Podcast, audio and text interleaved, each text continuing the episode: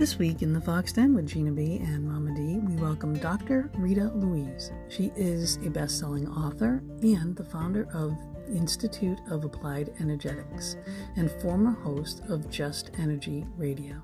She is the author of the books The Dysfunctional Dance of the Empath and Narcissist, Stepping Out of Eden, E.T. Chronicles What Myth and Legend Have to Say About Human Origin, Avoiding the Cosmic 2x4, Dark Angels, An Insider's Guide to Ghosts, Spirits, and Attached Entities, The Power Within, a Psychic Healing Primer, as well as hundreds of articles that have been published worldwide.